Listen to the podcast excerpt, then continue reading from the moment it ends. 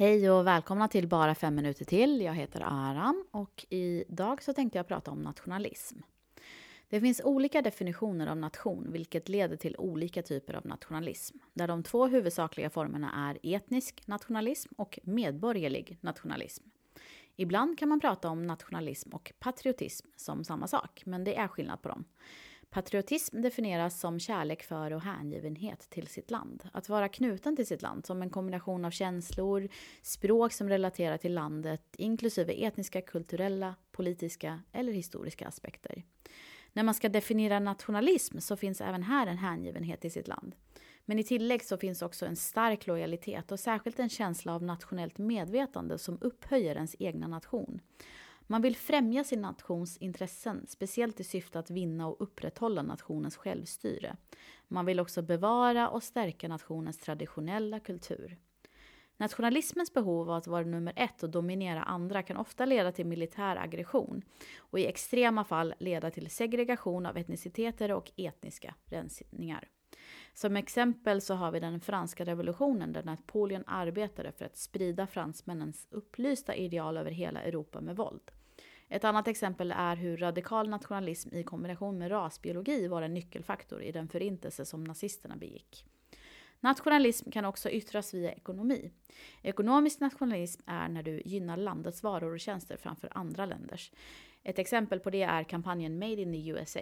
Utgångspunkten bakom denna kampanj är att material tillverkade i USA är överlägsna produkter som är tillverkade till exempel i Kina. Detsamma ser vi ju här i Sverige där man lägger en stor stolthet i att köpa svenskt kött. Donald Trumps America First-kampanj sågs som en form av nationalism eftersom den pressade amerikanska ideal på andra och uteslöt specifika kulturer. Här är några fler exempel på hur nationalism kan yttra sig. Homonationalismen föreslogs ursprungligen för cirka 15 år sedan av genusforskaren Jasper Poir. Sedan dess utveckling har forskare använt homonationalism för att beskriva framväxten av nationalism som främjar stöd för homosexualitet och hbtq-rättigheter samtidigt som de främjar främlingsfientliga, rasistiska och kolonialistiska ideologier. Man säger alltså att man själv står för hbtq-rättigheter samtidigt som man pekar på invandrare och särskilt muslimer och kallar dem för homofober för att då kunna upprätthålla sitt politiska ställningstagande mot invandring.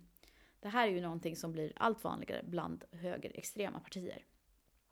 Om man ser på kopplingar mellan kön och nationalism så hävdar man att eftersom manligt beteende och maskulinitet påverkar sociala och politiska relationer så påverkar alltså män och maskulinitet utvecklingen av nationalism.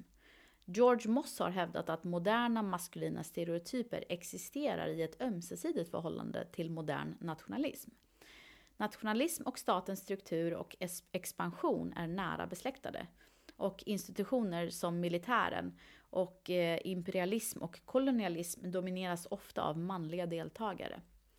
Inom nationella strukturer så prioriterar hierarkiska modeller för auktoritet och beslutsfattande ofta mäns auktoritet och deras lagliga rättigheter, arbete och sexualitet. Symboliskt och ideologiskt så värdesätter nationalistiska rörelser ofta maskulina projektioner av heder, patriotism, tapperhet, rationalitet, individualism och plikt. Medan då socialt ansvar såsom barnuppfostran eller särskilda former av anställning och interpersonellt engagemang blir feminiserade och förväntas av kvinnor. Nationella identiteter är ofta kopplade till kvinnor och deras reproduktionsförmåga. Och när kvinnor motsätter sig dessa förväntningar och roller så påverkar deras motstånd utvecklingen av nationell identitet. Det är några som har sammanfattat förhållandet mellan kvinnor och nationalism och särskiljer fem former för kvinnors deltagande i nationalism. Du som kvinna är alltså en symbol för nationell skillnad. Du är bärare och skapare av kulturella berättelser. Du upprätthåller nationens gränser och du är aktiv deltagare i nationella rörelser. Och framförallt så deltar du som en biologisk producent av nya nationella medlemmar. Det vill säga, du för vidare de nationella generna. Tack för att du har lyssnat på dagens avsnitt. Vi hörs och ses på Instagram där jag heter aram-jajar. Ha det bra!